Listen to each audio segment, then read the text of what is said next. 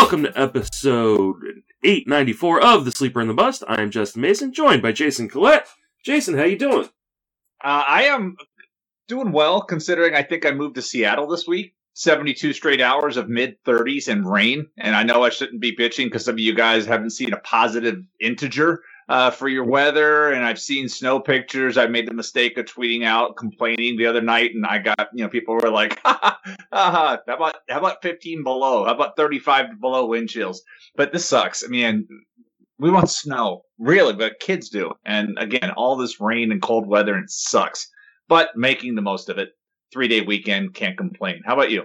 Yeah, I mean it's it's beautiful out here in California. I think it's supposed to get up to sixty eight degrees uh, Nice. this week. So Almost I- nice. yeah, almost nice. Uh, but yeah, it's actually been really really nice. Spent all day yesterday cleaning out my garage, which is always fun. So, uh, but we have someone who is always fun. Probably the most uh, excitable person in the fantasy industry, and one of my favorite people in the fantasy industry.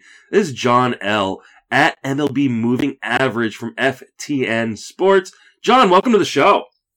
It was so hard for me to be quiet that whole time. No, Justin, seriously, thank you guys for having me. Real quick, I know I've told this story before. This is the most condensed version because I finally checking off my fantasy baseball bucket list here. Um, a couple years ago, I had a very serious, almost like borderline catastrophic injury, and I lost my ability to work in that field. I was told I may never run again, work with my hands again, do a lot of things I was used to doing. And during that long and kind of tumultuous rehab process, the hardest day of the week was Monday, and every Monday, man, I look forward to seeing that sleeper and the bust pop up on my iTunes feed. I hung with you guys, and you guys were there for me every week, in and out. I know I thank you behind the scenes, but I wanted to get that out in public, man. So from the bottom of my heart, not just for having me on the show, thank you for the extra that you guys do for people. I don't know if you realize the impact that you have on some of us. Thanks again, Jay, Josh, and my man out there, Big Papa Pump, Paulie Sporer. I'm glad that uh, our our content is just enough to get you through because I, I would consider that a low bar. no, no, you don't you don't give yourself enough credit. It's it's two hours a lot of times, and that can be very difficult to stay engaged. You guys are not just knowledgeable; you're a lot of fun. You guys are both very relatable. Justin, you especially, man, like birds flying, fish swimming, and Justin Mason doing good for the community. You know, those are standards, man. So I know you never take the credit that you deserve. So that's why I try and bash it in the front of episodes when I can, because I, I don't think you ever stop, man, to maybe think about, dude, the, the impact that you've had, that butterfly effect, that ripple, it has touched, you've touched thousands of people. And I'm not the easiest to get to because I'm so brash and out there, but you've touched me, man, and I appreciate it. Well, I appreciate the kind words. We do have some cool stuff coming up too in the fantasy industry. TGFBI is going to be kicking off here in a few weeks, and we've been raising money through that. Uh, I think I've already raised over $2,200 through the satellite leagues. Those are now closed. I'm not going to be taking any more entries at the moment for satellite leagues if I have extra spots here uh, as they start to fill. So I appreciate everybody who donated for that. Uh, that, like I said, raised over $2,200 for uh, Future Urban Leaders, which is a uh, Milwaukee based uh, program that helps kids get educational opportunities that wouldn't necessarily have the ability to use them. Uh, and we're going to continue to raise money for, uh, for TGFBI, uh, for, for them through TGFBI. Uh, we also are going to have Potapalooza in two weeks. So, uh, and, and John has donated something super cool. Uh, just talking about that. And there are going to be some other really cool things to donate uh, for, uh, and you can get raffle tickets by donating any amount over to uh, Justin Mason Fantasy at gmail.com through PayPal, or if you uh, if you only have Venmo at Justin Salinger. Uh, and uh, every dollar that you donate gets you a raffle ticket. So if you donate five bucks, you get five raffle tickets. You donate a hundred bucks, you get a hundred raffle tickets. It's Going to be a lot of cool prizes. It's going to be a two day event, Potapalooza this year. Uh, will be streamed out on my YouTube, my Twitch, uh, my Twitter. So lots of places you can uh, get that, and those are all Justin Mason FWFB. Uh, so yeah, two day event, seven hours each day of fantasy analysts just talking about fantasy, leading right up to the start of TGFBI on Monday, March first. So uh, yeah, so if you, if you want it, if you're in the giving mood, there's lots of ways you can give this year, uh, help out uh, some different organizations.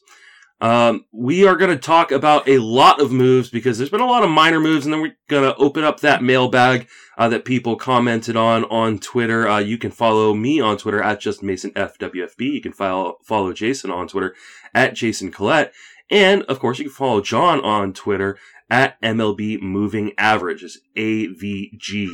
Uh, so definitely do all of those things, and let's just jump right in and talk about some notable transactions. Justin Turner has finally figured out where he's going to play, and he's going back to LA. He resigns with the Dodgers. It's a two-year deal with an option for a third year. So, John, what do you think about Justin Turner's value as he ends up back where we thought he probably would? Well, he's an absolute beast. He ended up in a great spot again. Surrounding context is there, and man, uh, Turner in particular was one of the guys I was not waiting to be signed to jump on in drafts. Now, granted, I wasn't going well beyond ADP, but where I kind of slipped up and let Kolten Wong fall off some best ball draft boards because he hadn't signed, Turner, I was not, and he's being criminally undervalued, and I guess that'll change. He had a really good season last year, and on top of that, all the expected stats were way beyond the production, which wasn't bad. You know, I'm looking at a 460 slug with a 553x, the 153 ISO, 254, 376 woba to 386.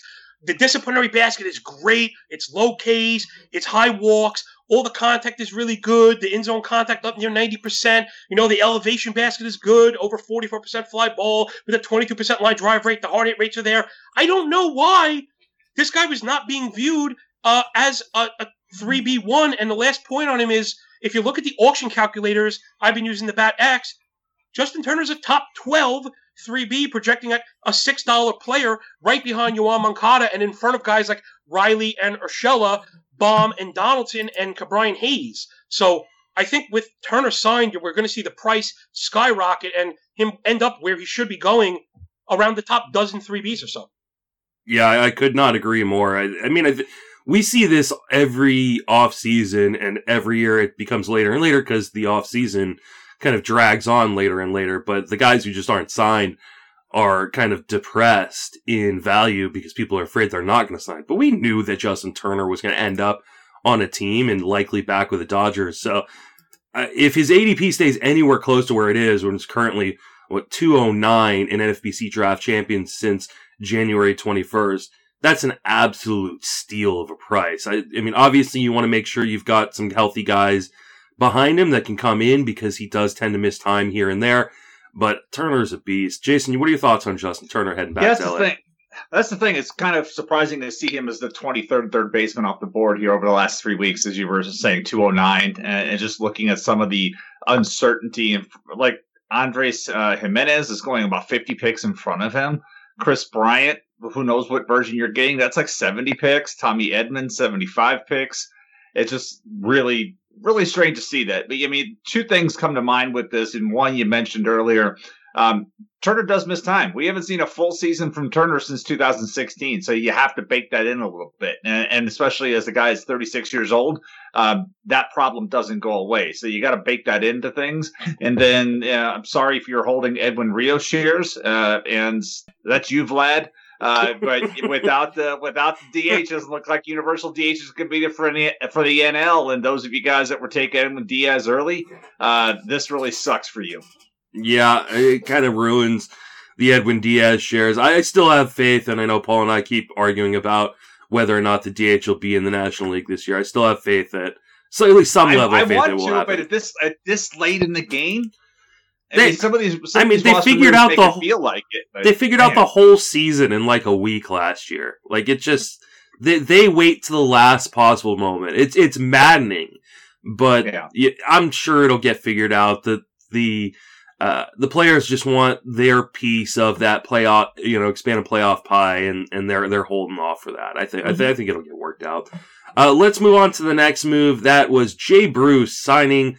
Uh, what looks like a minor league deal with the Yankees. You have to think that he's going to make this team. John, I know you're a big uh, Yankee guy and you like to hate on your own team, so Yeah. hate on the Jay Bruce signing for me. I hate, I hate the Jay Bruce signing. Last I recall, Brett Gardner was still floating out there, and if we needed a veteran that could kind of fill in and do a little bit, he feels like the guy I'd want. He's been around, he's been productive. You know, he plays a little bit of defense. I don't know what they're expecting from Bruce. We've seen a three year slide, none of which he's been able to stay on the field, and everything's just going south. All just everything's going in the wrong direction. He chases too much. The contact's a bit too low for me. The average is way too low for me. The floor for the average is, you know, below 200. And I, I, I just don't know what they see here. I'd rather have Gardner. I'd rather have Tauchman getting at bats. I have no place in my Yankees. For Bruce, maybe they see something I don't, and it's probably the short wall, right? Yeah, I, I'm not a big Chambers guy. This really frustrates me. Uh, maybe, maybe, maybe he doesn't make the team. I don't know. I, I mean, he, he's going to be a free agent if he doesn't make teams. It doesn't make a whole lot of sense for them to sign him to a deal like this, uh, if they weren't expecting him to make the team. Maybe it, it makes me a little bit more scared of kind of the, the injury proneness already on this Yankee team. Maybe they know, they, know something they're not willing to uh, share with the rest of us. Jason, what are your thoughts on Jay Bruce with the Yankees? Yeah, I think the weirdness of it all is they actually brought in a new name because their entire offseason has just been securing what they've had for the most part offensively. It's the exact same lineup, uh, and this is a, a new name. And I think it's right. I think you guys are right in fact in the fact that he's left-handed and he could pop up 20 home runs if if somehow he was given the opportunity to be the the primary DH. But I agree with John in that there are there were better needs here because with the track with the health track record, you would like to have somebody that can at least play all three outfield positions. And sure, Tauchman can play the corners, uh, and maybe they're going to have to throw Tyler Wade in center field if something happens. But to to me, this when you look at some of the other stuff that's out there, there were better options uh, for them to take a stab at the, to give them some coverage uh, in the field if they needed to. And like Josh Reddick is still sitting out there as a free agent. I'd rather take Josh Reddick than Jay Bruce, but maybe this is just to see if he's got anything left and they can cut him before they have to uh, in the spring training. But yeah, the only reason this has any interest is because of where he's going to be playing his home games. Yep. All right, uh, James Paxton goes back to the Mariners after uh, spending a few years in New York this is kind of a surprise move. I really expected him to end up in Toronto, to end up with the Mets. Uh, goes back to Seattle. So, Jason, what are your thoughts on Paxton signing with the Mariners? Uh, if the health is there, I mean, let's go back before before he started breaking down last year. He looked really good, and, and then the the injury bug uh, snuck up on him again, and he just could not throw with the same velocity. I mean, in 2019 he was sitting mid 90s, and last year he was sitting 92. I mean, topping out 92 um, that's where things were, and that's a big difference on his on his fastball. And the injury bug has always been there for him. I mean, Big Maple's a great guy, uh, as far as when he's good, he's really good, but it, it's the health that keeps popping up on him, and it did again last year. I mean, he's from the Pacific Northwest, so him going back to Seattle uh, makes sense in that regard, and it's a really nice deal for Seattle uh, if he comes back out and throwing mid 90s again. But if the shoulder uh, bark starts barking again, uh, as it did last year, and he shuts down, uh, that's that's the risk you take. Talent wise, again, when he's when he's on, he is really good, but that you, you just have to bake in that injury risk. You know, can only go so high with him uh, in a draft, especially in a year where we have so much uncertainty with pitching. John, what are your thoughts on Paxton? Um, I I liked Paxton on a per game basis. Let's say when they brought him into the Yankees, I thought when he takes the hill, he'd be okay, and we'd worry about him not taking it often enough, and that's kind of how it played out. So as much as I, I'd like him to be part of the staff, and I, again back to these Yankees kind of building this weird. I don't know what they're doing. You know, they brought in all, every injury risk pitcher. I don't know what they didn't like about Paxton, right? If you it clearly wasn't the injuries. If you're bringing in Kluber and you're bringing in Taillon, I'd probably argue Paxton this right now is better. So I, I really don't follow. I mean, last year was a little bit up and down.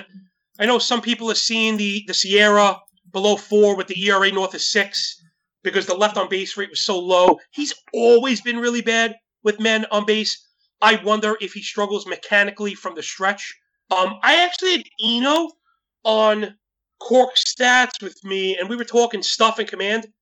because Eno's new leaderboard is out, and Paxton just rates terribly in both.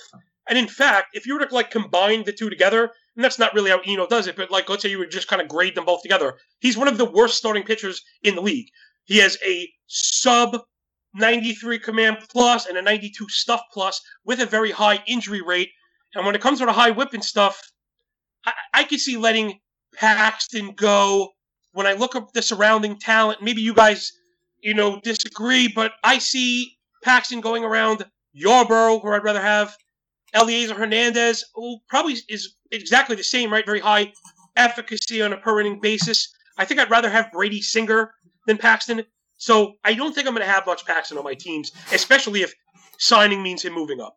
And I'll say that I'll back you up there. I agree that Paxton's better than both Kluber and Taillon. Uh, to me, that's where I don't get it. It's like you, the devil you know is usually the one you want to play with, and they had one they knew, and they brought in two other ones uh, of re- recovering from different severities of injuries, uh, and let Paxton go where it was pretty obvious what was bothering Paxton. So yeah, I agree. That's a little bit of a trade off, and uh, you know, as a as a rival fan in the division, I'm glad they did it. Yeah, I mean, I'm I've gotten probably all the Paxton shares that I'm gonna get at this point because I do believe his price will jump up quite a bit. Moving to Seattle, it's a better park to pitch in. It's a better division to pitch in. I mean, obviously the injuries are a big concern because who knows what we're going to get out of him. We got 20 innings last year. Previous to that, though, we had got 150, 160 innings of, of really good work. So, and uh, if we go all the way back to 2017, you know, he put up that 136 of just elite work. I think there's still some eliteness left in this arm. I just worry about it holding up. Him moving to a six man rotation doesn't bother me. I know a lot of people will be like, well, Seattle's running a six man rotation. Well, I think a lot of teams are going to be running a six man rotation, at least to start. And who knows how well each individual team's going to be able to keep that up. And maybe the, you know, the extra day off actually helps him, you know, stay healthy, be able to command his stuff a little better. I'm, I'm okay with Paxton at the price now. I just don't know that I want to take that injury risk if he starts moving up like 30, 40 spots.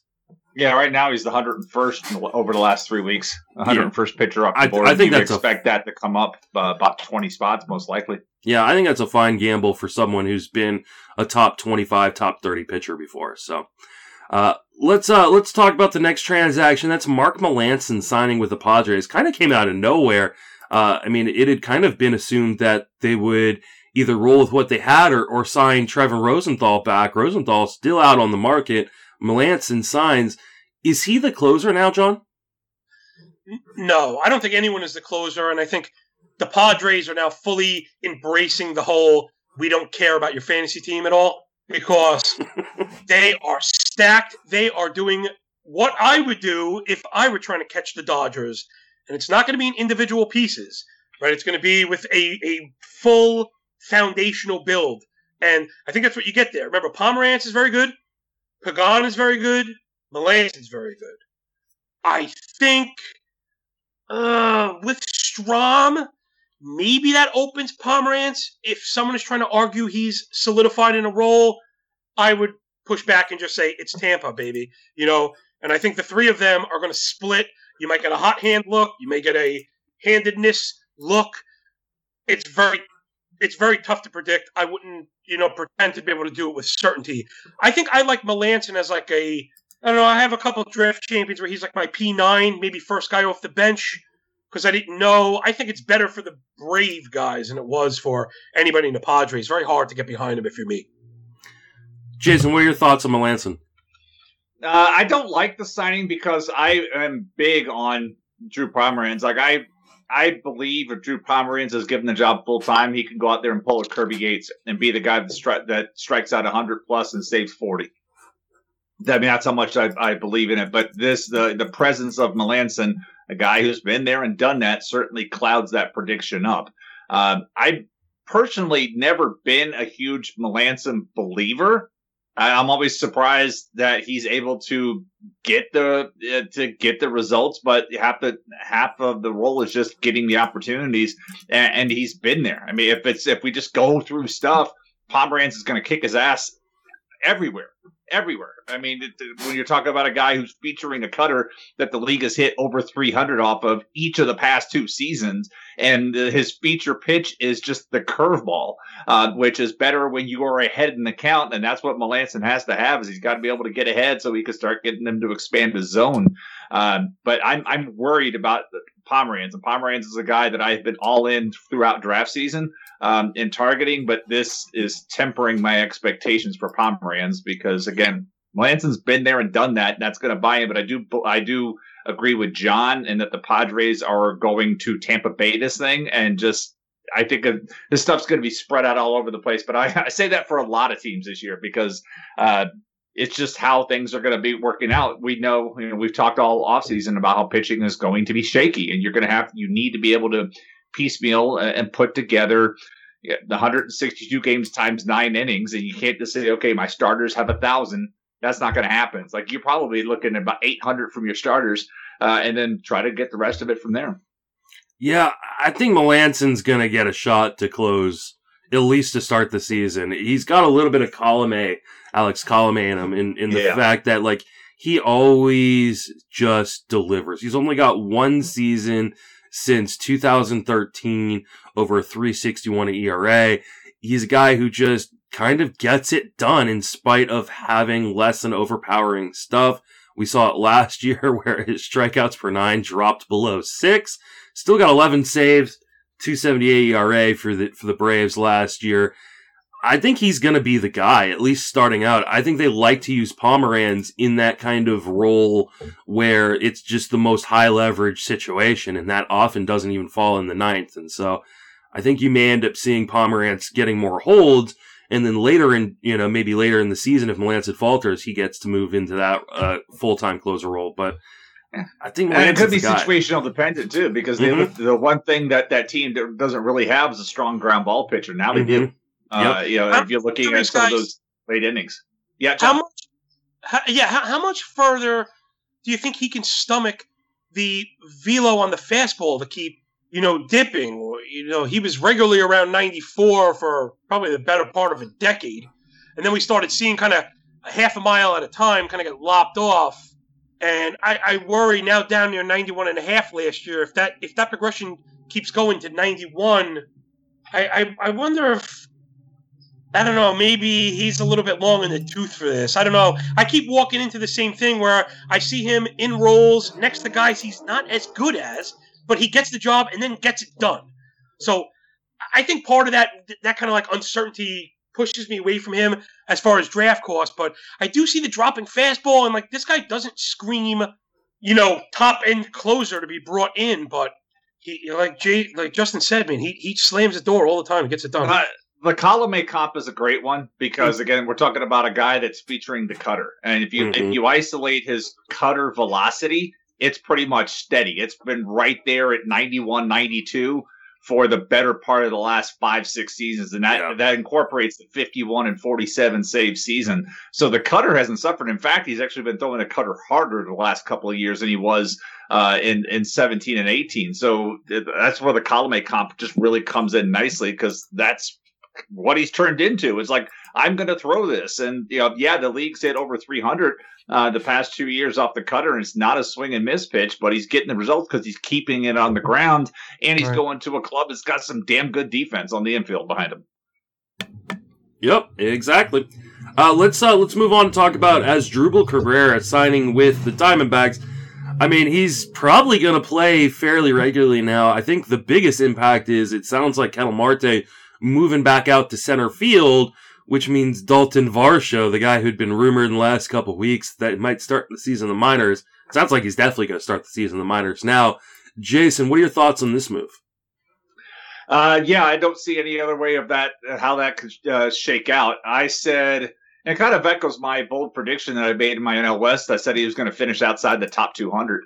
Uh, so that helps uh, along those lines. I actually made a comp uh, for those of us who have been playing fantasy baseball a while. I couldn't shake the Robby Hammock uh, comparison from that year, but um, with with Cabrera, you know, he is he pr- consistent. There's there's never there's he's not going to surge anywhere, but he's going to hit fifth, sixth. Uh, I don't see him any hitting any lower than that. Uh, but he just got a big dose of playing time. So if you if you've been taking him in the winter here and, and looking, uh, you know, this is a guy who should get a decent bump from now having a job uh, to do that. And you know, very high floor type of player, but the ceiling is is, is like a, an inch above the floor. You know what you're going to get, and there's safety in those types of players. John, what are your thoughts? Yeah, I think Jason really nailed it. It's consistency. Even at age 35, he refuses to go away. The in zone contact rate is awesome. It's always really good, and it's probably the key, you know, to him doing his thing. And if you kind of track that line drive rate, that's another key to his success. He's been able for, you know, people think of him as kind of light hitting, and he's not really. You know, he's been uh, avoided being a sinkhole in batting average, and he's always kind of got it done. I think the biggest takeaway is what you circled, Justin. It's man, I don't know if any player has had a bigger, you know, a more precipitous drop off in draft value than Varsho right now. He went from the darling, the dual position darling, who's gonna rake out of the catcher spot for you to hey, we don't know even know when we're gonna see him now. And my secondary worry is Marte to the outfield. I kind of wanted to protect him a little bit more at second. Not to say he's going to get hurt because he's in center. That's not fair for me to say, but I do think it's it's more likely. So that's my big takeaway. Is it kind of hurts my my hope for Marte because Mhm. I wanted him at second. Uh, the other thing I would add here is for draft purposes, Cabrera is only eligible to corners on draft day, so Mhm. he'll be picking up that second base eligibility pretty early in the season. But if you're looking plan ahead, he's only first and third draft day, Yeah, and which is probably going to keep that ADP rather low because he does not profile well as a first or third baseman statistically. You want those numbers better up the middle. Yeah, I mean he's gonna play every day at least, you know, starting out. So uh, I like Asdrubal Cabrera as kind of a late pick uh, guy. That I mean his ADP is definitely gonna rise from what is like five forty something. Yeah, five hundreds. yeah, up into the probably bottom, you know, part of the three hundreds. But that's still quite a steal for a player that's that's playing every day and will have first base, third base starting out, and then second base eligibility, like Jason said. Uh, I mean, this hurts Varsho, and you know, I wonder if you know I have made the comment before about the you know the the source I have with the Diamondbacks that have said that Var- no one in the organization thinks Varsho is a catcher except for the general manager. Uh, and maybe the general manager thinks he needs to go back down and learn how to catch. Uh, and this is the really risky part about drafting catchers, especially in dynasty leagues, is they take a long time to develop because they want them to be able to call a good game and catch. And Varsho is just not very good at that. So he could be down there quite a while. Uh, he should be dropping quite a bit in people's ranks right now. Uh, let's go ahead and uh, talk our Rays corner for the day. Well, actually, it's not going to be our only Rays corner. Uh, but uh, let's talk our, our first Rays corner for the day. That's Rich Hill signing a deal with the Rays and Colin McHugh signing a deal with the Rays. So, Jason, tell us, should we like these moves? So I, I comp this to a, a mid-major college team. You know, if if you don't follow a lot of college baseball, they tend to have their series, their big series on the weekends, where your Friday night starters are your aces, and then they kind of, and then your mid-majors have to like figure out how they're going to do the rest of the weekend. And that's how I look at how the Rays are going to handle the staff this year. Tyler Glasnow is the Friday night starter. The rest of it, who knows? I mean, they they are clearly going with a uh, a, a quantity and a variety of looks theory. And I, I forget if it was uh, Alex Fast or Mike Petriello, whoever made that that graph last year that showed all the different arm angles that the Rays pitchers were using. Mm. It's like they're going for more of this. You look at the the two looks here in particular. High spin, curveball, hill, high spin, breaking ball, and fastball for McHugh. And it goes right into the rest of we've added Chris Archer, we've added Michael Wacha. Uh, and if you're like trying to project the type of workload you're going to get from any four of those guys, 100 innings, put it at that, and then anything above that is gravy. Uh, because that's how I see them trying to put this together. Is Glasnow will take the ball, and he's the only guy when I look at this that says, "Yep, that guy is not going to have an opener in front of him." But if they decide they want to do more openers, they could do it with any one of these guys or piggyback and say, "Okay, Hill and McHugh, you guys are going to pitch together. Hill, you got the first three. McHugh, you have the next three, and then the bullpen's got the final three. Uh, but that's the tricky part about this situation is uh, when you're drafting non Glasnow starters from this club, it's for the ratios uh, because I see the wins uh, and saves this year being distributed all over this roster. Uh, and you've got to, as John said earlier, they don't care about your fantasy team.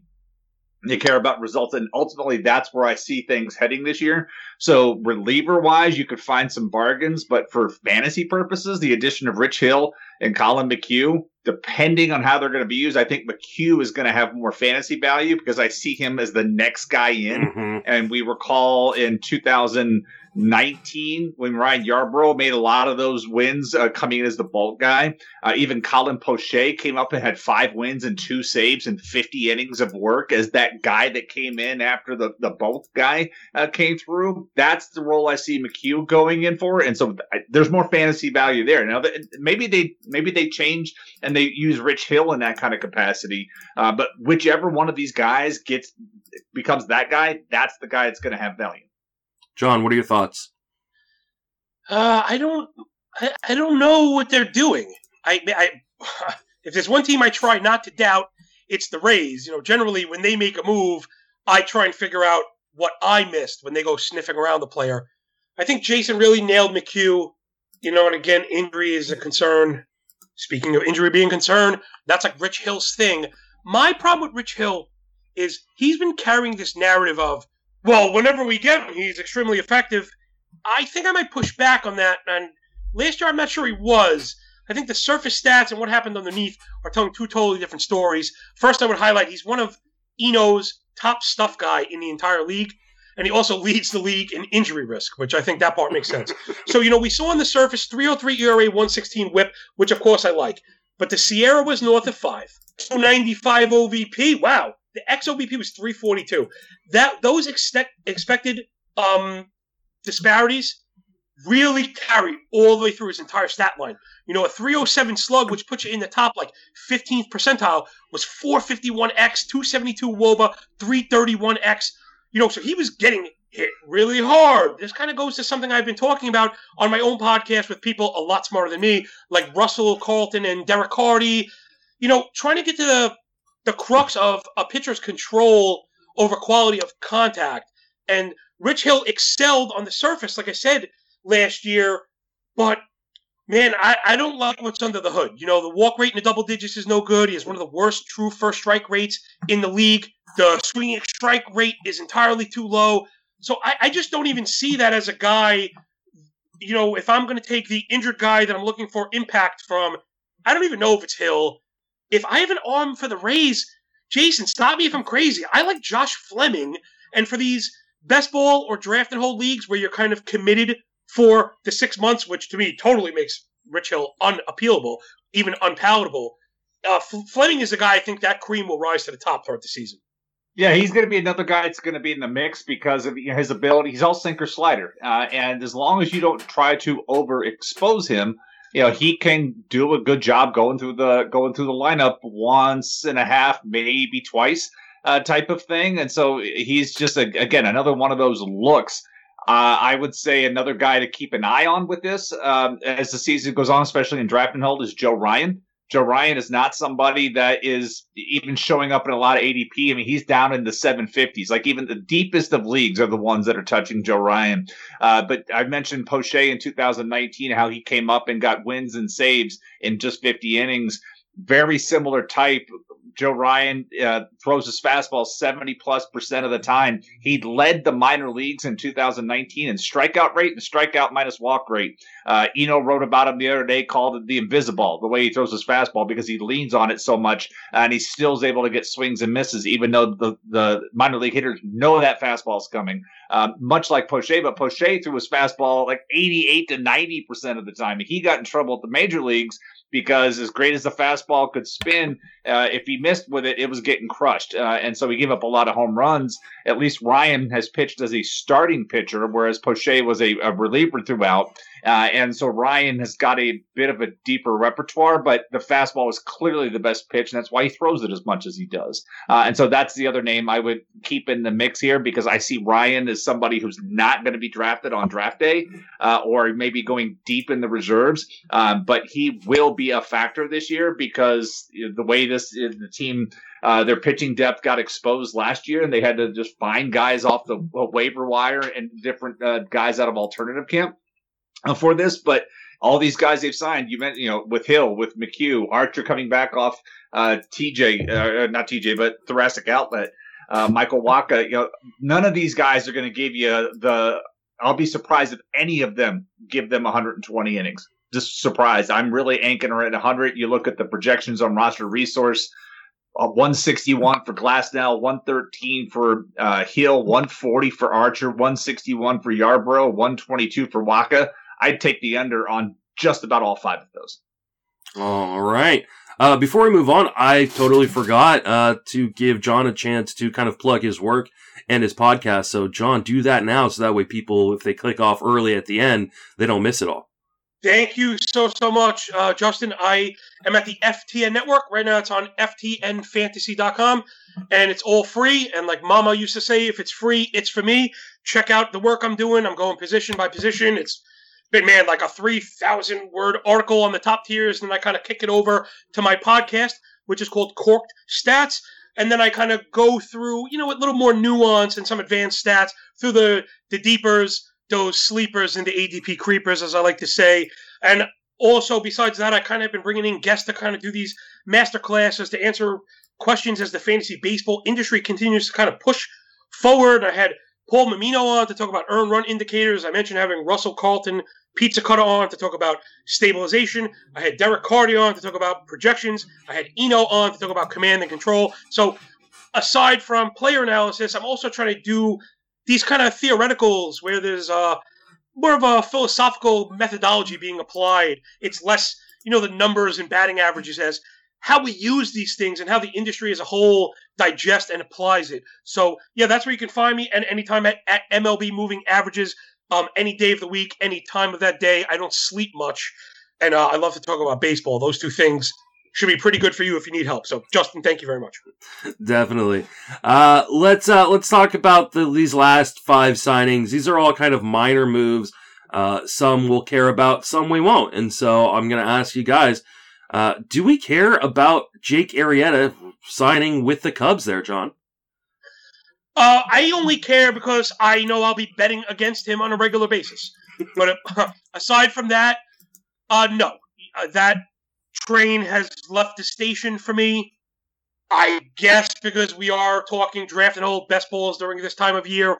I guess if you're desperate for IP later on, he's a guy you can get beyond that 700th pick. But you know that's right about where I value him. I, I think it's over for him. All right, Jason. Any thoughts on Arrieta?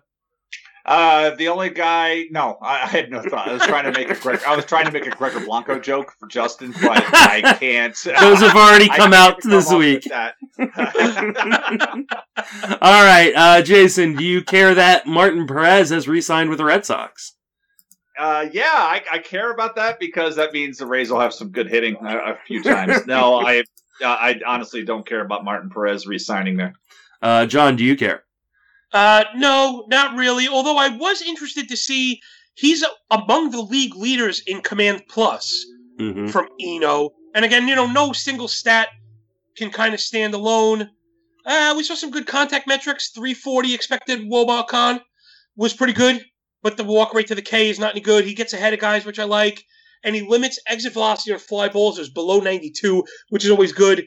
May even help him a little bit more if they're going to deaden the ball a bit. But yeah, that that entire Red Sox rotation is really bad, and I, I don't think I'm gonna. I don't, I don't think I'm gonna own anybody in that. I think I might have a couple shares of, of I'm gonna say this wrong, Hoke or Hauk. But aside from that, that's really an upside play. I'm, I'm off the rotation in general. Well, and I think they just said too that he may that uh, Tanner Houck may not start in the rotation this year.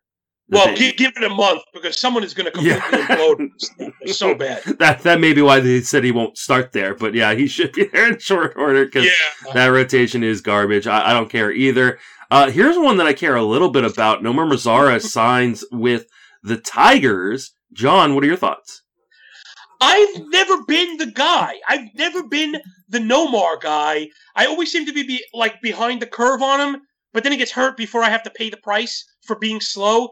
So I think I'm going to continue with my ignorance and hopefully it'll continue to pay the bills because I know the talent is there. But until it's realized, there always seems to be someone who likes him more than I do. Jason, do you like him more than John does? He is the oldest 26 year old in baseball. Yes, That's the crazy thing about Nomar Mazar. It blows my mind that he is not. He's not even. He's not even 26. That's the thing. He turns 26 at the end of April, so he's not even 26. But he feels like he's been in the league forever, and maybe that's part of the problem. And if he's going to recover somewhere, Detroit's it. I mean, I think we talked about this last week. Uh, with them re-signing Jonathan Schoop and how they took CJ Cron last year and how they've added Wilson Ramos, it's like we will take whatever you can give us and give it a chance. And when you look there, it's like, okay, and we know he can't hit lefties, so there's only so much ceiling to him um, with that. But you know, the other thing you have to look at is Mazar is going to have to play in the field too, and that's never been a great thing for him uh, because Miguel Cabrera is absolutely the full time DH there. Uh, so that's where it, it can get kind of suspect. But that's what I had to double check to make sure that wasn't a print error. That Nomar Mazara is still not yet 26 years old. So it's tough to write it off. I have a modicum of interest, uh, obviously in an AL format. Uh, with that, because of his track record of being able to hit for home runs, but in, in a Detroit situation, there is a um, you know, they can turn and burn and say, okay, never mind, Victor Reyes, you get the playing time back and go from there. Yeah. Guys, Justin, let me, let, let me ask real quick, um, because I think this will be helpful for people as they do their own research. And, you know, everyone kind of has a different approach to coming off the weird 2020. So we know Mazara always was near the top, if not like top five in max EV, something we're finding to be very predictive of mm-hmm. power output in the future. 2020, I don't want to ding him too hard because only 92 batted ball events and, you know, it was limited sample, but it was the first time we didn't see an elite max EV from him at all. Do you think it says anything, or is that easier for you to just kind of look past? I think you just kind of look past it. I mean, he, he's still super young. You know, uh, I want to say he dealt with an injury last year as well. I mean, he, we're talking about what ninety-two batted balls. Like it, it's Yeah. just it's just not a big enough sample for me to worry too much about. So, I, I still have a little bit of belief that if Mazar was given full run, he could develop into a little bit of what we thought he was going to be, which was a guy who could hit, you know, 30 home runs with a decent batting average. Um, I don't know if he's going to get that full run. The problem is, I think a lot of teams have felt the same way as Jason is that this guy can't hit lefties, and so he's a platoon player. I don't know that we've given him enough chance to actually uh, earn that reputation, and I don't know that he will get enough chance to earn that reputation for sure. But can't, can't hit lefties, can't play defense. I mean, this is a good example. If they had, if the universal DH was already in play, he may have found a job somewhere else. Uh, you know, Pittsburgh. You know, God knows, any of one of us could probably play in Pittsburgh. You but yeah, there would be an opportunity for him to do that. Come on, he, he hit 333 versus lefties just last year, guys, in 26 plate appearances. He's a, he? he's a lefty basher. he's a monster. Funny I said that. I'm sure Russell's like, oh my God. Sorry, I knew. Right, he's instantly regretting coming on now for me. Yeah, I see. I see the career numbers.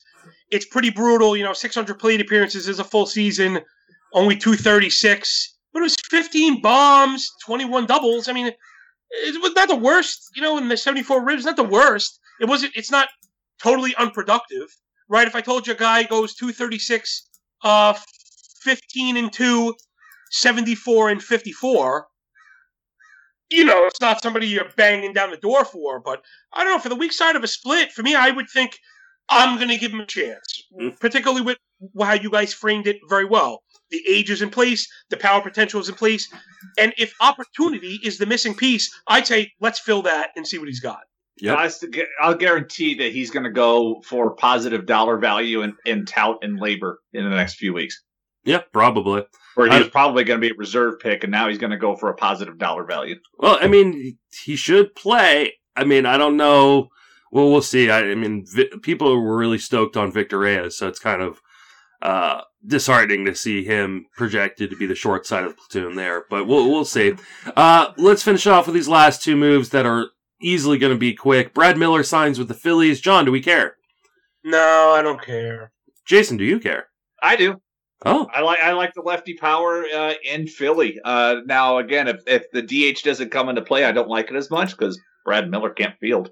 Uh, but if they if they pull a late, okay, fine, we'll give them the DH. I actually like this move uh, a decent amount.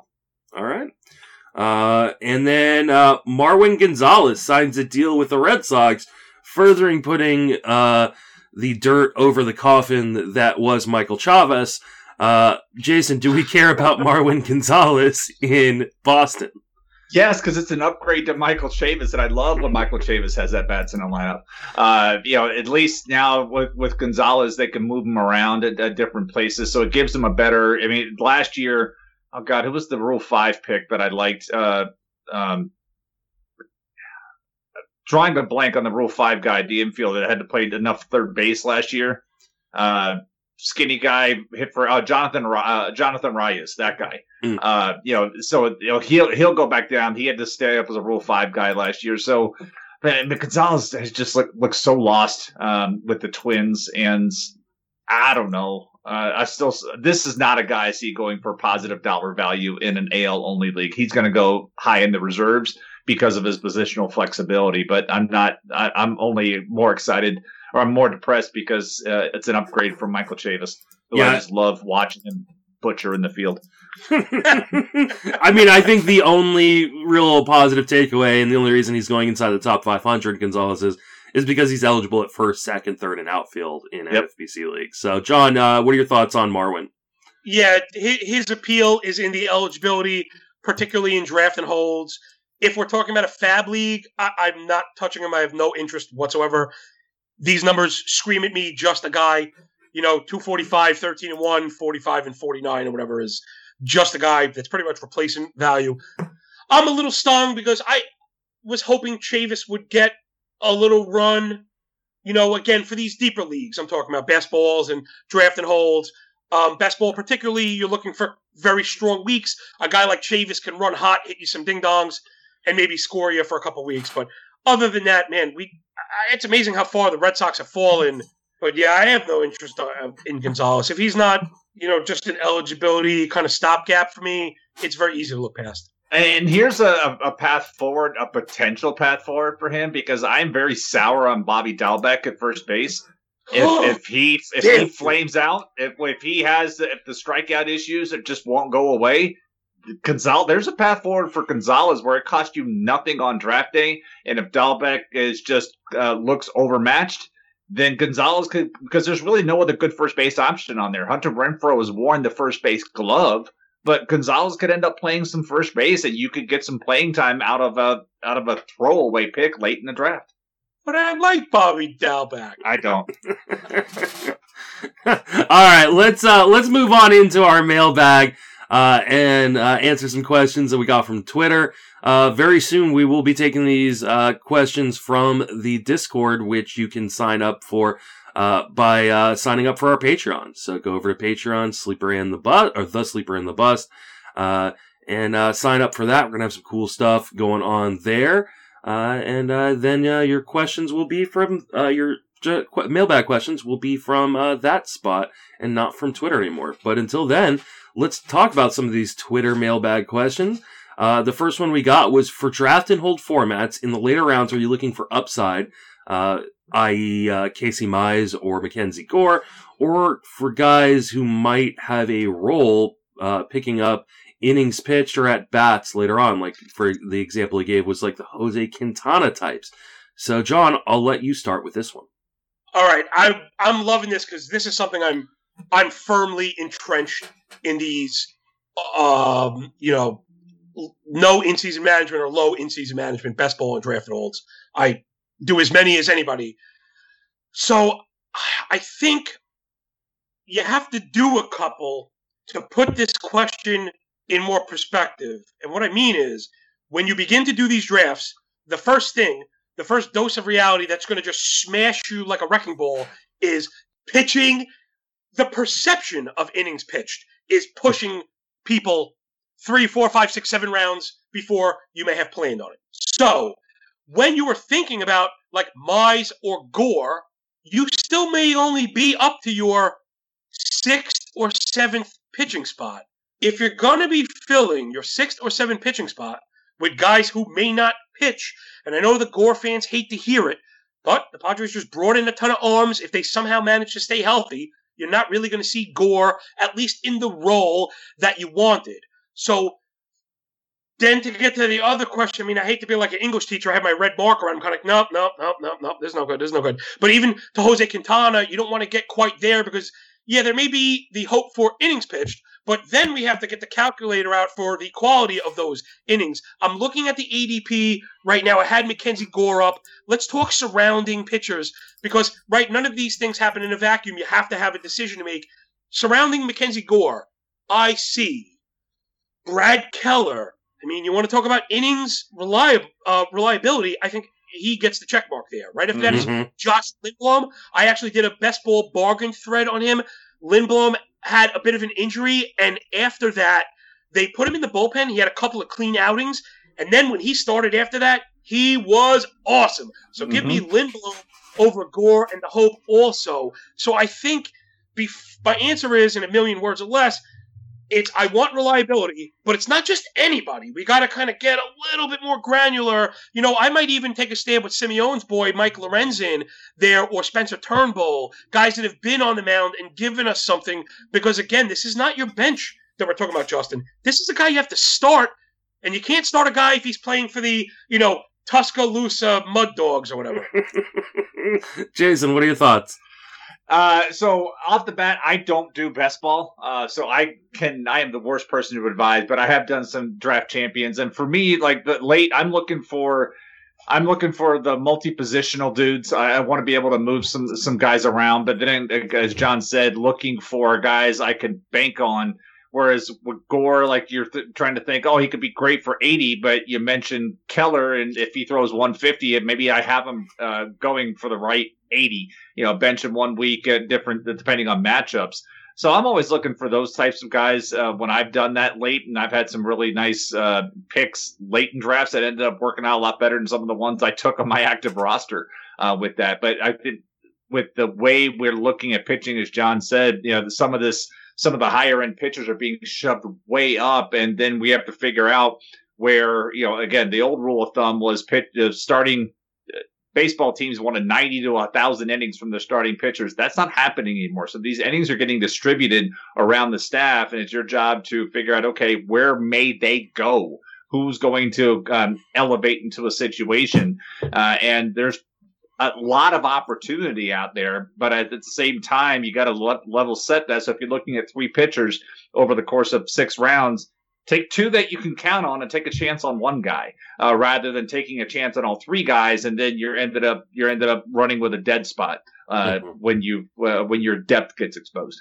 Yeah, and that's the problem is you in these draft and hold leagues, you cannot take a zero if you want to compete for your league or even uh, especially if you want to compete for the overall it's just impossible and you know the thing i've run into uh, in drafts in the past is if you take too many shots on these guys that aren't going to be in the majors uh, you could find yourself if you go through a rash of injuries you know during over the course of a month that you don't have the ability to fill those spots and if you take a zero you might as well kiss it goodbye for the overall uh, but even for your league as well so for me, it's you want to take a shot here and there on uh, on guys that maybe have you know extreme upside, but maybe won't be in the majors for the first half of the season. But ultimately, yeah, you want guys who are going to play, and that's why these guys like uh, Adam Frazier and uh, Nico Hoerner, while they may not be a sexy pick in your traditional leagues, they end up playing every day and those uh, you know your team accumulates the stats you need to co- stay mm-hmm. competitive uh, in kind of those down swings or injury prone times so and i would say to circle it back uh, to this guy's question uh, in particular because he mentioned jose quintana and you look at context great reference point here with quintana because you know he's at pick he's at 480 but then you've got um, Josh Fleming, who John mentioned earlier, he likes. He's at 487 and then you have Luis Patino at 483. So it's like, okay, you've got a, a very known quantity in Quintana. uh, somebody that we've at least seen pitch at the major league level for more than five innings, and Josh Fleming, and then you have Luis Patino by pure stuff just smokes all the mm-hmm. smokes uh, the other two guys. But which one in contact on your team? Which one can you afford to take at that point?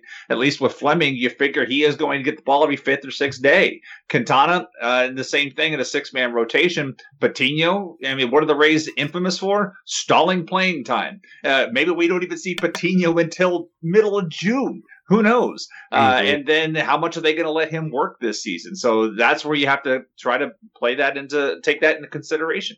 You really want to mitigate your injury risk and your playing time risk in these leagues. And I think a lot of people see, well, I've got a 50 man roster.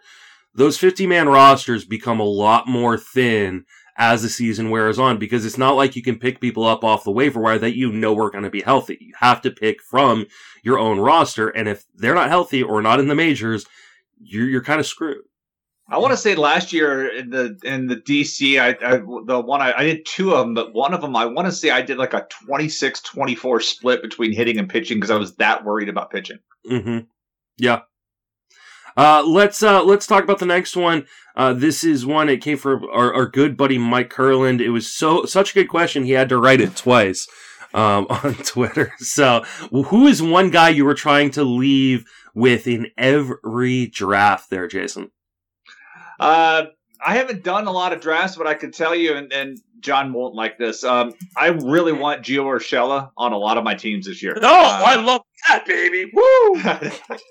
I have if Gio Urshela right now is around 160. Bold prediction I put up this week at RotoWire. I, I have him as a top 100 player. Uh, I just I'm a big believer in the bat. You look at, and yeah, he's going to be hitting down the lineup, but that lineup is very heavy. He's still got an opportunity to produce. It's like that's the guy that I want because we're even right now. I feel like he's being undervalued. That may change as we get closer to the season because people are a little worried about the uh, the bone spur uh, removal surgery he had in his throwing arm uh, in the offseason, and he may not be ready. Uh, start of spring training, he's still going to be like if he was a football quarterback, he'd be wearing the yellow jersey.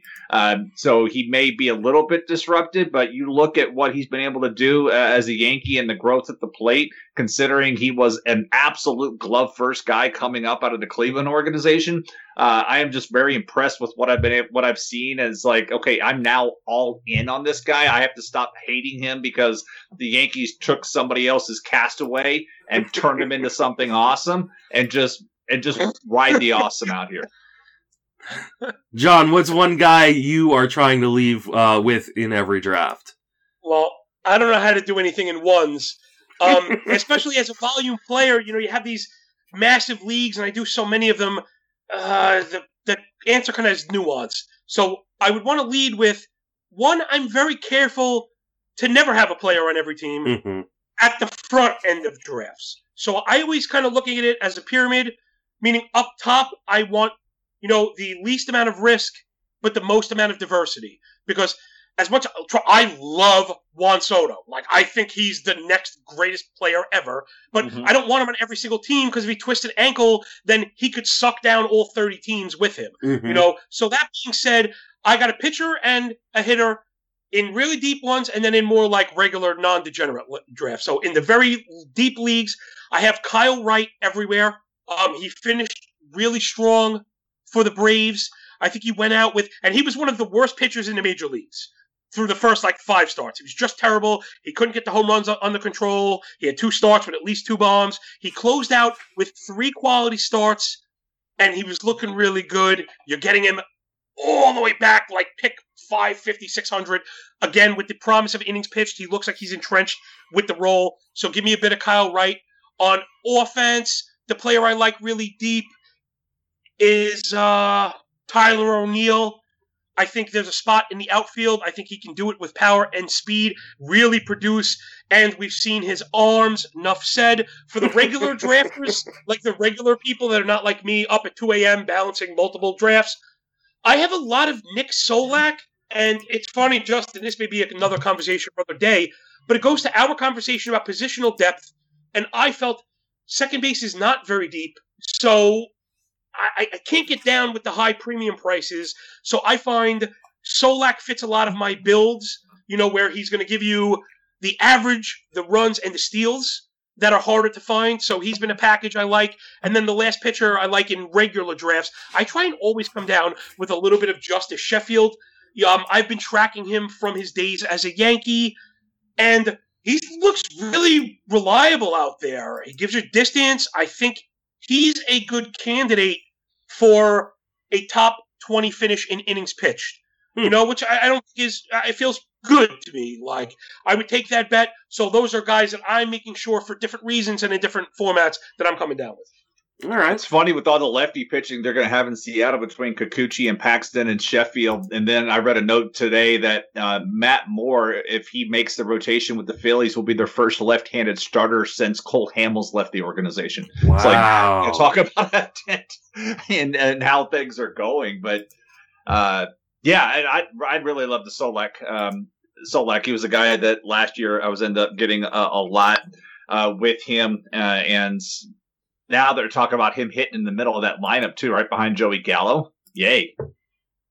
Yeah, uh, you and I actually had a discussion about like uh, uh, second base and its depth, because uh, you you like you said you you don't think second base is super deep, and I actually think it's one of the deeper infield positions. But this is also like context on your league too, right? Uh, John and I play in a lot of deeper leagues, but if you're playing in shallower leagues, like the the level of second baseman dropped off a lot quicker, but it actually goes a lot deeper. If you go and look up my ranks on Fangraphs, it's pretty easy to see, like, okay, you can rank 50 second baseman. Try ranking 50 third baseman. Like, that becomes a lot more difficult of guys who are actually going to play. Uh, but it, it, it's, it's definitely very league dependent. Um, here's some, you know, I don't, like, uh, even though people will be like, oh, Justin is a Nick Mullins guy, Justin is or sorry, a Cedric Mullins guy. Um, so, like, a little football in my mind right there, uh, weirdly enough. Uh, Justin's a Cedric Mullins guy. Justin's a this, you know, Andrew Heaney guy. And yes, I do have lots of Cedric Mullins. I do have lots of Andrew Heaney on my teams. I there isn't a guy that I'm making sure I'm necessarily leaving with in every draft. The, I just have guys that I've ranked or I value above where the market is, and so a lot of these guys end up on my team. Uh, but I don't enter a draft uh, thinking, well, I have to leave with this guy or I have to leave with that guy. It, it, for me, it's about extracting the most amount of value I can at every spot and making sure I'm filling every need uh, from a stat category perspective.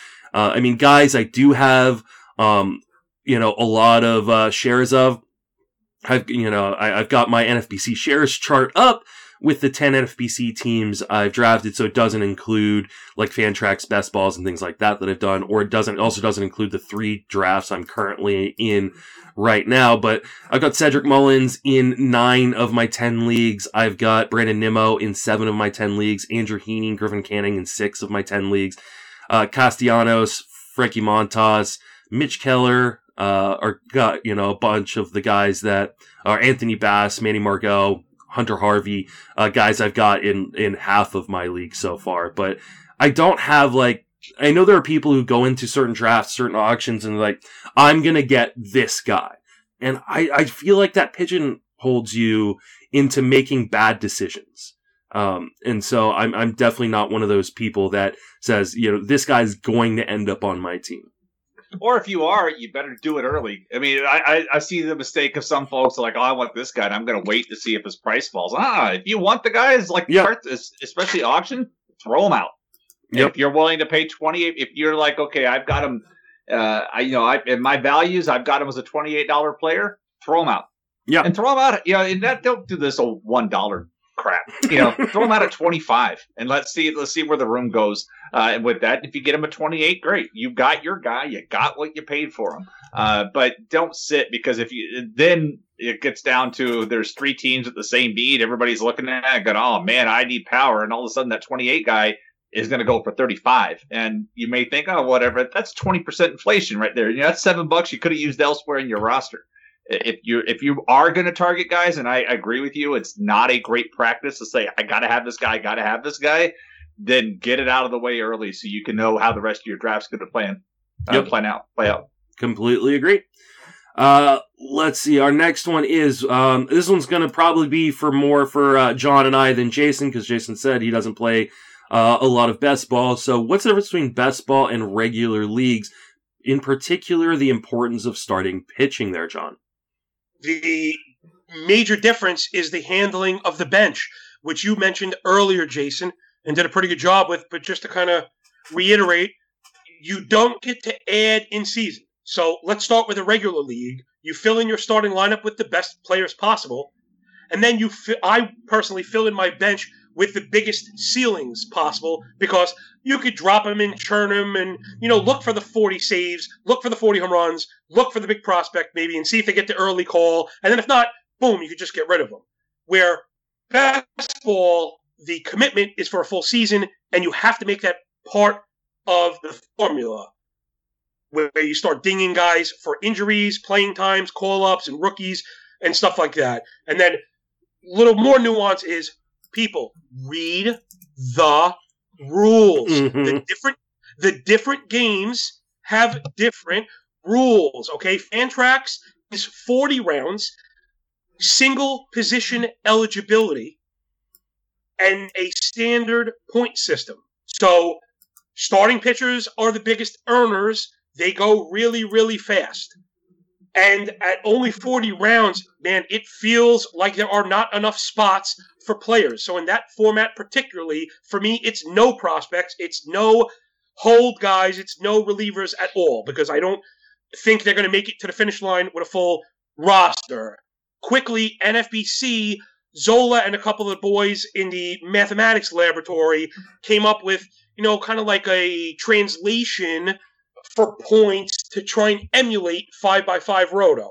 I don't know how good of a job they did. I kind of approached him on it, and I didn't get the answer I was looking for. Big Z, Godfather, out there, you know, by all means, come and yell at me.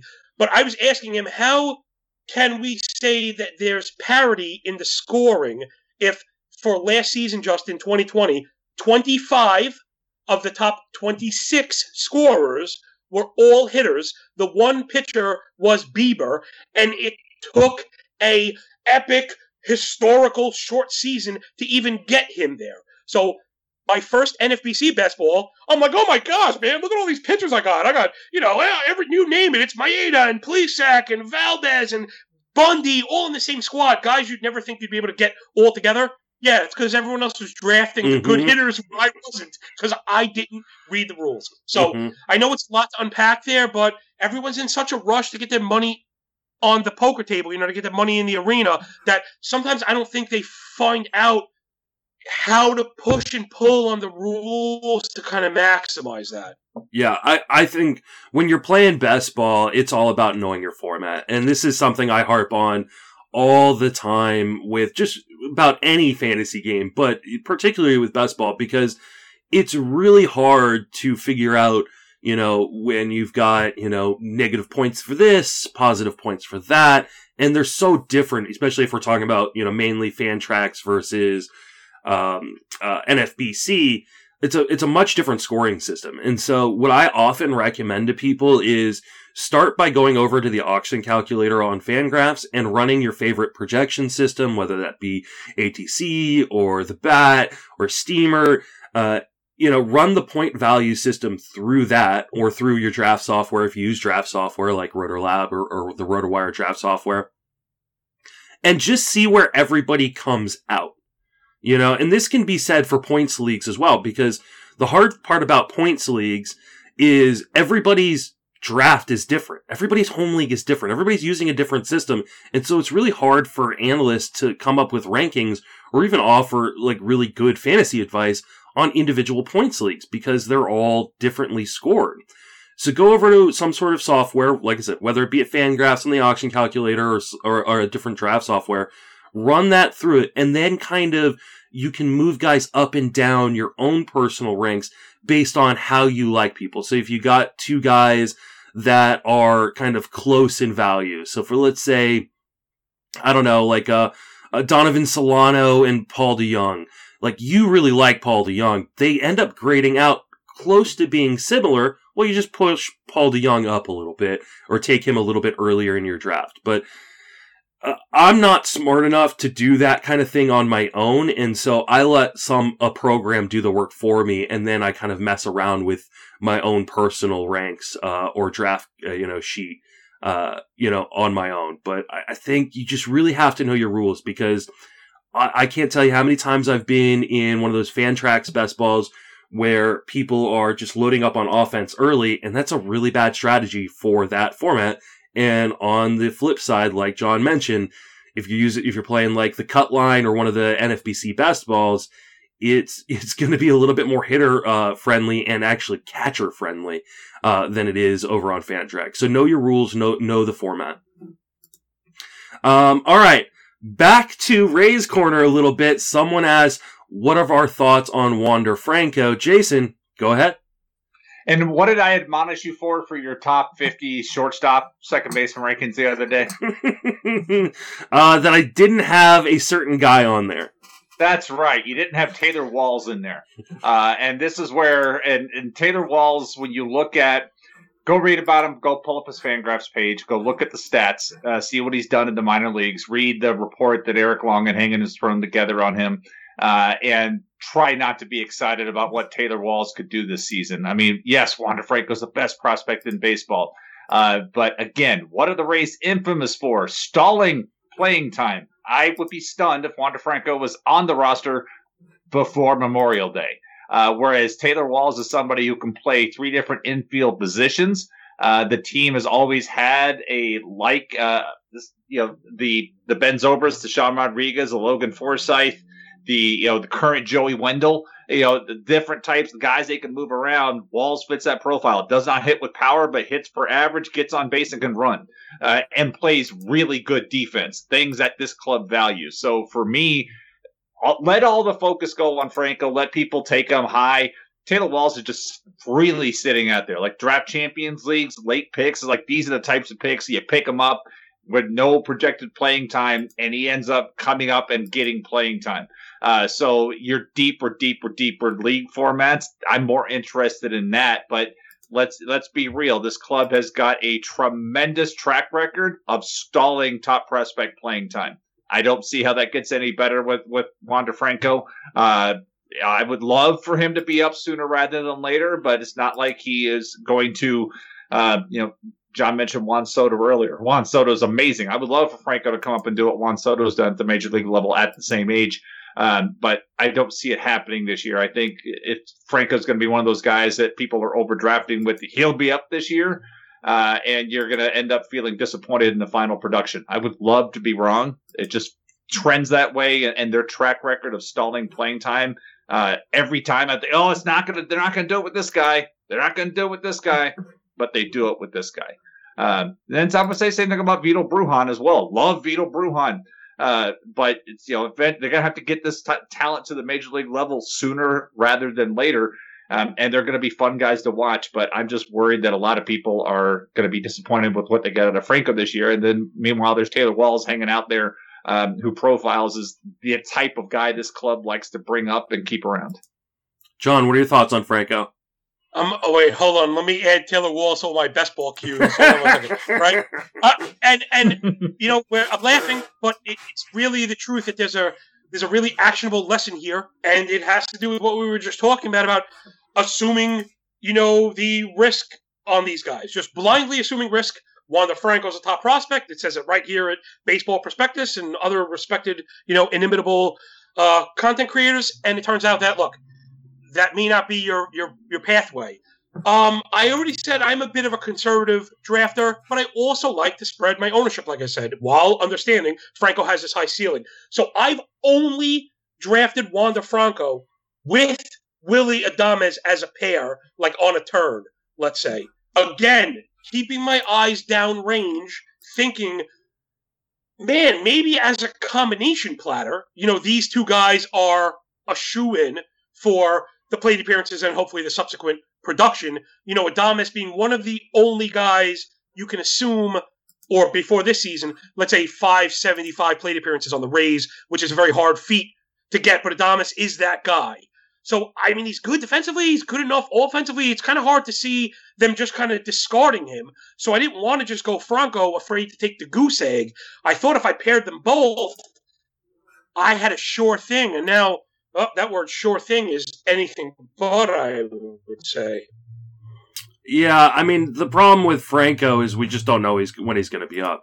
I do also have some concerns that he's going to be uh, maybe not the fantasy goodness that people expect once he is up. We we heard about the concerns about his launch angle and exit velocity at the uh, alternate site last year.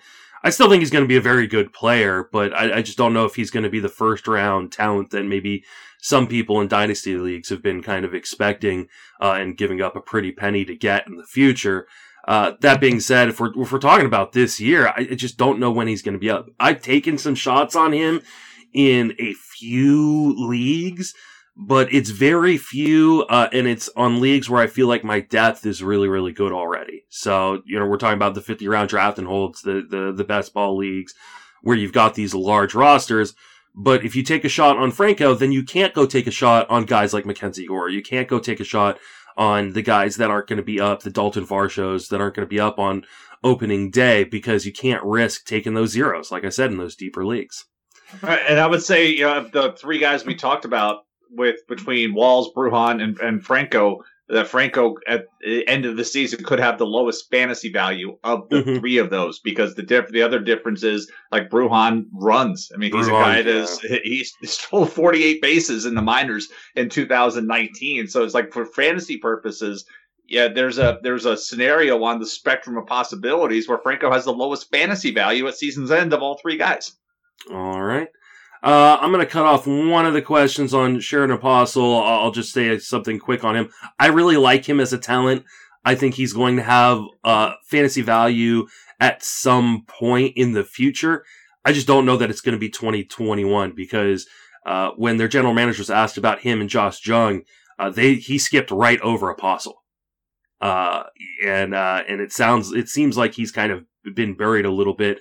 I think he gets up at some point, maybe late in the season or next year. But uh, unless you guys have a really strong opinion on Sherten Apostel for for 2021, uh, let's just move on to the next one. He needs time to fully bake. He has yeah. not had. A, you know, he got the time last year because they had to throw somebody up. But we're talking about a guy who hasn't taken a swing in Double A or Triple A. He needs more time to cook. Yeah. All right, uh, let's uh, finish our last question. Uh, that is, who are your favorite relief pitchers for holds who will eventually have a shot at closing there, Jason? Uh, holds. I, you know, there's a couple of guys that I, have liked this offseason, uh, depending on where the roles are going to play. Uh, you know, you made fun of me talking about Julian Merryweather uh, the other day, but we don't know. Uh, again, watch him pitch. I don't know what his role is going to be in Toronto, uh, but I really do like the stuff and how it can play out. Tanner Scott with Baltimore. Uh, I think Tanner Scott could end up being the closer there at some point. I mean, he's got really good stuff uh, there. I do want to see how the the Cardinals are going to end up using Alex Reyes uh, in that regard. Uh, Scott Barlow with Kansas City. We don't know how the Greg Holland, Josh Staumont, or, or, or, Scott Barlow situation is going to play out, but I would say Barlow is the lowest ranked of those three pitchers. Uh, but I think case can be made he may be the best of the three um, with that. And then Robert Stephenson with with Colorado uh, like him as a rebound uh, situation, and you know, God forbid Daniel Bard falls back into the the the stuff that derailed his career. Somebody's got to step up there, and I do like Stephenson as a rebound candidate. So those are some of the like late deep names that come to mind that I'm interested in uh, in some of those leagues where you got to dip down into the into the 30th and 40th rounds. John, who are the guys you've got uh, in holds leagues uh, or might get holds that might get saves later on as well? Yeah, I think this is a great question because we're all trying to parse out where these other saves are going to go. Right, there's less solid closers, so I think a gold standard you're going to have to pay for probably Zach Britton because if something happens to Chapman, you're talking about having a clear RP one. Then if we kind of move down the landscape, uh, maybe Ottavino for the Red Sox. If you believe, I believe Barnes has the role. He was good in it but Ottavino was probably be, you know, nipping at his heels. Uh, I have a bit of Stephenson on the Rockies, as terrifying as that is to pitch in Colorado. Um, I, I like. I have another deep one. I have Cesar Valdez on the Orioles. I know people are in love with Hunter Harvey. We really Valdez was really sharp at the end of last year, and I think he even collected a couple saves. So the Orioles are really not. I think and then maybe lastly for the Rays, um, I think Fairbanks is a guy who could kind of end up with 12 to 15 saves on the sneak. You know, I know he asked Holds, but to me, right, Holds guys are in the games environment. So I think that's a, that's a few of them. Okay, I've got a few names as well. Um, you know, Josh Staumont could end up getting saves after the Royals maybe trade uh, Greg Holland, uh, kind of at the midway point, and he is just a dynamite reliever. Um, yeah. Uh, Nick Wittgren could end up getting saves in Cleveland. Uh, I know a lot of people are on the uh, the Karinchak uh, bandwagon, but I don't necessarily know that he's going to be uh, the guy or the guy for the whole season. Uh, Jonathan Hernandez mm-hmm. in Texas is another guy who uh, has you know uh, some interest in terms of guy who's probably going to get holds but could end up getting saves, especially if we don't know what the health uh, of Jose Leclerc is. I mean, he battled injury last year. Uh, guy like um, Wick in uh, in Chicago, I mean, Chicago, uh, the Cubs look like they're going to be trading a lot of their guys. If they can get a taker for uh, Craig Kimbrel, uh, Wick could be the first man up there. Uh, Stefan Crichton, um, he was the guy everybody thought was going to be the closer in Arizona. They signed uh, Joakim Soria. The Diamondbacks aren't going to be competing, and they could easily trade Soria midseason, uh, and Crichton gets that job back. Um, I think that's about it that I can think of. Oh, oh, Yimi Garcia. I mean, yeah, a lot of people were really, really stoked on Yimi Garcia, and then got their uh, dreams dashed by Anthony Bass uh, signing there. I think Bass is the man to start the season, but Garcia is a really, really interesting arm, and if Bass falters or gets hurt, he could easily be the first man up there. Yeah, I agree there. I think of all the names we mentioned, I, I, didn't look at ADP. I would say that Hernandez is probably the highest ranked because he seems to have the least amount of friction to get to a full time closer role. I mean, Leclerc, we thought he was going to have it last year, lost it really quickly. Same thing can happen again. Hernandez has looked really good in his role. I mean, Texas saw enough to trade away Rafael Montero uh, and clear even more uh, brush out of the way for Hernandez to take a step forward. Yeah, I mean, for me, it's whenever I'm looking at guys like this, I look at first like who's who's the shakiest, uh, or who I feel is the shakiest closer, and then I'm looking at the guys who are you know the the seventh inning, eighth inning guys there, um, right. and then I look for places where guys can be traded. So teams that don't seem like they're going to be competitive or that could easily fall out of it early on. You know, those are the guys, uh, then I start to target as well. And then just be really fluid in season. So obviously in drafted holds best balls, you can't do that because you're stuck with the roster you got. And those are, you know, the names that we threw out there are the ones you want to kind of invest in.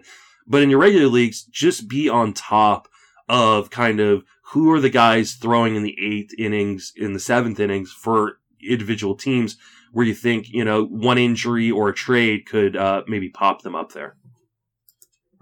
All right. You, that you know, Justin, just to that, I, I've those kind of eighth inning only numbers in season, and that may be a tip for people who are who are kind of uh, uh John along. I didn't, I didn't mean to to cut in, but I, know I know I identify guys in season you might not know about, and that might have brought you to a spot when he's first coming in and lighting up the world, or like uh, Devin Williams or something like that. Mm-hmm. And uh, I mean, we have a great uh, recurring piece that I think is pretty much daily over on Fangraphs. Uh, the the uh, the bullpen. Uh, I'm blanking on the name of it right now. You know, it, it comes out every night and uh, the bullpen report. It comes out every night. It really highlights the guys, you know, who are closing, the guys who might be in trouble, the guys who might be next man up. Uh, Greg Jewett does a lot of great work over at Fantasy Alarm uh, and on his own kind of uh, bullpen blog that he's got. So he's a really good person to go follow on Twitter as well uh, for a lot of those uh, bullpen uh, kind of pieces that maybe other people aren't seeing. All right, that's going to do it for this episode. John, thank you for joining us. That was awesome, man. I hope I hung out. You know, I try to do my best to hang with the big boys. I hope I did a good job, man. You did fantastic, and it's always great to talk to you because, like I said at the beginning, you are probably the most energetic fantasy analyst I know. Uh, and you, you bring that energy, but you also bring the information. So I always appreciate talking to you. I'm glad we could get that little, uh, fantasy, uh, bucket list item off your list so you can go attain the other ones, uh, that are obviously much, much more important. But, uh, why don't you remind people where you can reach on social media and then plug everything you do? Yes, I'm at MLB Moving Averages on the Twitter machine, just doing it all. I mean, I hate to brag, but I put a lot of work into it. Check out the timeline and just kind of scroll through it. There's a ton of really good nuggets. I do some deep dives for best ball guys. I do some like stat I'm always in the same place at the same time. And I'm um, about halfway through all of my position articles at ftnfantasy.com, which is free. Check it out, and then they go into a podcast. Check that out. Rate, subscribe, and all that stuff. And please, you know, anything like that I said or did like that I said, um, I want to hear what people have to say because I actually want to change my mind. Because if I change my mind, it means I learned something. So, just last thing, guys, I can't thank you enough really, really, really thank you. I saved this one. It's going to be on the iPhone forever. Great. Jason, remind people where you can reach on social media and then plug everything you got going on. Uh, yeah, at Jason Collette on the Twitter machine. Uh, I'm wrapping up the the bold prediction series, the RotoWire Collette calls. Uh, so the NL East will go live uh, probably Tuesday. Uh, and that will be it. So that gives you 30 hitters and 30 pitchers to then leverage against me um, in your uh, in our common drafts, or if we're not in one, to use in yours. Uh, and uh, really enjoy doing that series. And then uh, time for spring training. Uh, with that, so it's been wrapping down the busiest part of the off season, writing between getting the stuff for the RotoWire magazine uh, written up and then uh, this bold prediction series. But uh, I'm ready for uh, the the sporting gap in my TV to be filled with baseball. Yes. you can reach me on Twitter at Justin Mason FWFB. Uh, I'm writing pretty much daily over on Fangraphs uh, right now. I also write at Friends of Fantasy Benefits. you can listen to the obviously this podcast, Sleeper and the Bust, but I also do podcasts over at Friends of Fantasy Benefits. we just wrapped up uh, pretty much 30 podcasts in 30 days doing every team preview. And now we're kind of into our regular rotation of uh, episodes, uh, talking players, strategy, all that good stuff. Uh, and then the TGFBI podcast is going to be uh, launching or relaunching again here this next week with a really, really cool, different thing that you know, I know someone in the industry was all like, don't say nobody does, you know, certain things uh, on podcasts because so many podcasts out there. I'm doing something nobody else is doing starting next week. Uh, and so it's, uh, John already knows what it is. I'll tell Jason when we get off air, but no one's going to be doing well, the thing I'm going to be doing for the next couple weeks over on the TGFBI podcast. So you're going to want to go subscribe to that uh, and uh, and listen. Uh, you can definitely uh, uh, join our Patreon. Lots of cool things we're going to be doing over there over the course of the rest of the draft season and throughout the regular season. Um, and then, uh, yeah. Oh, yeah. Uh, Potapalooza coming up in two weeks. Uh, you can donate for that, get a raffle ticket. Uh, for every dollar that you donate, Justin Mason Fantasy at gmail.com is the PayPal at Justin Salinger is the Venmo. Uh, for that, if you want to donate, uh, going to be a lot of cool prizes. Going to go, I think, eight hours a day for two days on the last weekend of February, which leads right up to the launch of TGFBI on March 1st. All right, that is going to do it for us, for Jason, John, and myself. Thank you for listening. Have a fantastic baseball season.